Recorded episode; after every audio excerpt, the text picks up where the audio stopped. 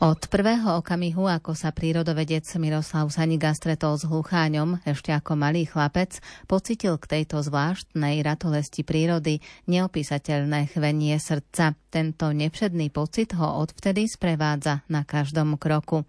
Zo spomienok a obrázkov z pozorovania hlucháňov vznikla knižka Rozímanie s hlucháňmi. V nej je aj príbeh s názvom Audiencia u hluchánieho veličenstva.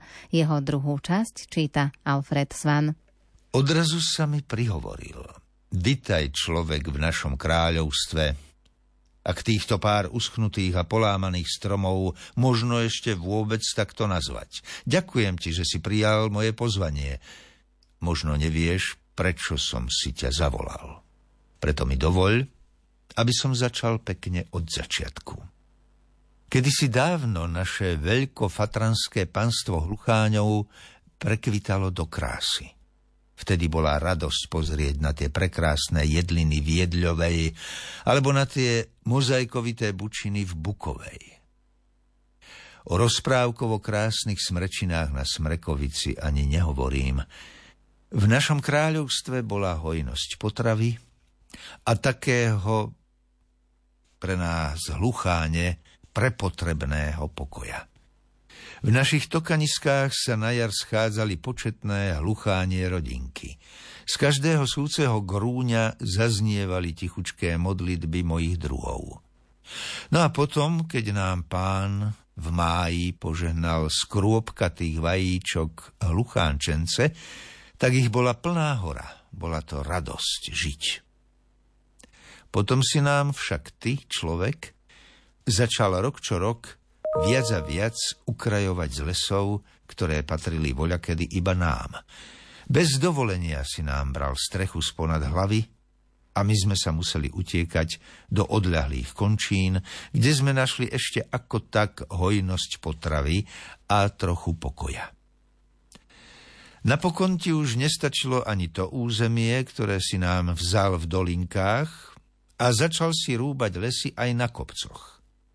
Na ostatok si nás zatlačil pod tebe už neprístupné skaliská, kde zostalo živoriť už len zo pár posledných, najzdatnejších hrdinov z nášho chúlostivého hluchánieho rodu. Pozri si mapu, na ktorej je presne zaznačená hranica nášho niekdajšieho panstva, ktoré sa scvrklo na terajší jeden trojhektárový ostrovček mŕtvého lesa. Niektorí z vás mali aj veľkú pasiu pri poľovačkách na mojich druhov. Tu je štatistika odstrelu hlucháňov v našom veľkofatranskom chotári. Za obdobie, čo jestvuje toto kráľovstvo, vystrieľal si v ňom ty, človek, 321 kohútov. Z kedysi 300 členného hluchánieho osadenstva sme tu zostali už len my dvaja s poslom. Stál som tam čušky, ako odsúdený na lavici obžalovaných. Nedokázal som vtedy vysloviť jedinké slovíčko na obranu ľudského pokolenia. Všetko to, s čím sa mi hluchánie veličenstvo vyžalovalo, bola čistá pravda. Cítil som sa mizerne a najradšej by som sa bol od hamby a viny prepadol pod zadimenú zem. Hlucháňové posledné slová zneli. Choď a povedz celému svetu, že už aj vo veľkofatranskom panstve hluchání rod vyhynul. Po týchto slovách sa bezvládne telo kedysi mocného panovníka hluchánieho kráľovstva vo Veľkej Fatre zrútilo k mojim nohám. Odrazu sa ma zmocnil dovtedy nepoznaný strach. Nevedel som, čo mám robiť. Všetka tá pochmúrna atmosféra strašidelného mŕtvého lesa na mňa tak doľahla, až sa mi zdalo, že všetky tie uschnuté, povykrivované stromy sa začali ku mne približovať a načahovať sa po mne okyptenými konármi. V ušiach mi zaľahlo čudné, smutné kvílenie. Odľaku som odpadol. V tom som sa zobudil, celý uznojený, v chládočku pod ochranným závojom jedličky. Rýchlo sa dotýkam jej zvráskavenej kôry, aby som sa presvedčil, že som precitol do reality a že pred chvíľkou to bol len strašidelný sen, ktorého dej sa nesmie nikdy na tejto zemi naplniť. Keď ma ešte aj príjemná vôňa jarných šiat jedličky utvrdila, že realita je iná, srdiečko sa mi pomaly upokojilo. Aj hrozný strach sa začal pomaly strácať. Nevytuchol však načisto. Od tohto strašidelného sna je stále so mnou.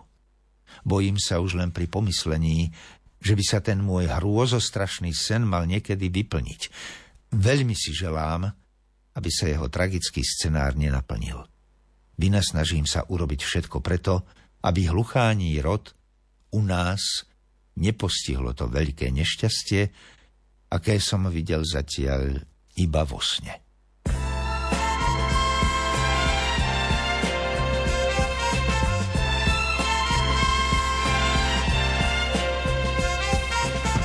okne mráz mi kvety nakreslí, sedem vás si naplní. Sedem raz ti poviem, že si zlý, iba mráz kyticu nežnú dámy. Pod nohou sneh plače pod nohou, oblok môj za slzí sní oblohou, splň ide oblohou.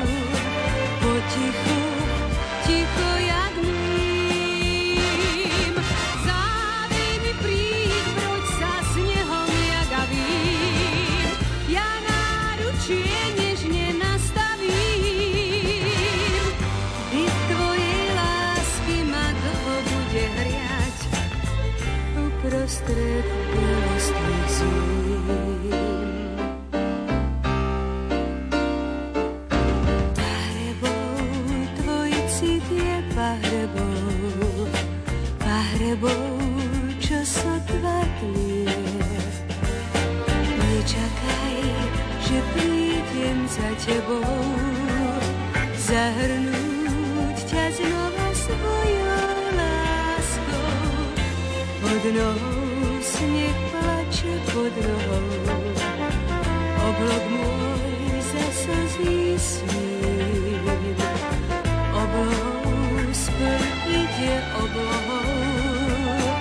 过几。